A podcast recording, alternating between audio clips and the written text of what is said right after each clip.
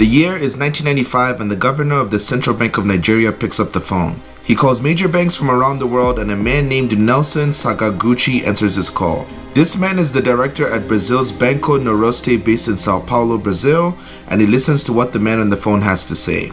He mentions a big opportunity to invest in a new airport being built in Abuja, which was the new capital city of Nigeria. The cost of this investment would be $242 million with the promise of a $10 million commission. I'm sure you're thinking, how can somebody fall for this? Well, Get ready for a scam story that is so crazy to make your head spin. It's probably one of the craziest scams ever pulled off in history. In this story, I'll show you how a Nigerian scammer named Emmanuel Nwude sold a fake airport to a businessman in Brazil. Let's get started. Welcome to another episode of the Untold Tales of Africa. Emmanuel Nwude's scamming journey started in 1988 when he approached Nigerian businessman Mr. Ibegor with a proposition to help him secure a contract under the Omenka military government at the time. He told Ibegor that they would sign a contract to build an airport runway for $8 million even though they had no intention of doing so. During this same time period, Nwude was already engaged in another advanced fee fraud scheme where he falsely represented himself as an agent for Nigerian Airways. He convinced people into paying fees that allowed them access into Nigerian airports that were only restricted to major international airlines. When Nwude found out that Nigerian Airlines wanted to establish new routes, his plan became clear. As an acting airport director, he decided to sell a non-existent airport to Nigerian Airways.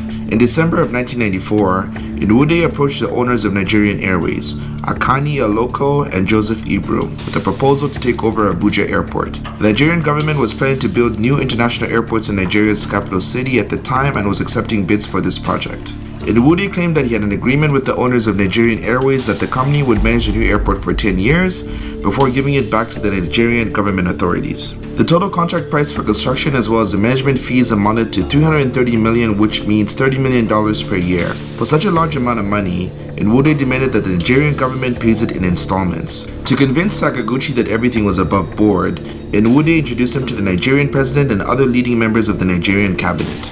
It turned out that these men were fictitious and used as a ploy by Nwude to convince his victim that he had political backing for this project. In addition, Emmanuel's real job was a former director of the Union Bank of Nigeria.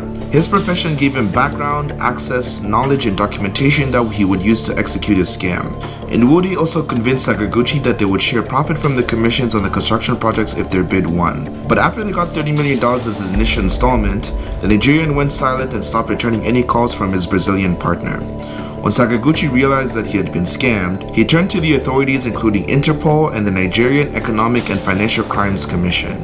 EFCC for short, which traced the money to Nwude's Nigerian bank accounts. He was arrested in 2003 after spending 7 years on the run. He was sentenced to 25 years for fraud and as for Nelson Sakaguchi, he was later arrested at New York's John F. Kennedy Airport and dispatched to Switzerland to stand trial on charges relating to setting up bank accounts as part of the fraud. More than two decades later, Banco Noroeste still hasn't recovered from the losses of its assets and has been suffering financial difficulties as a result ever since. But it's an important lesson for businesses everywhere to always be aware of those who you don't know because they could be trying to pull one over on you. As our world becomes more connected thanks to globalization and technology, we need to become better educated about how people think so that we can protect ourselves against these types of scams in the future.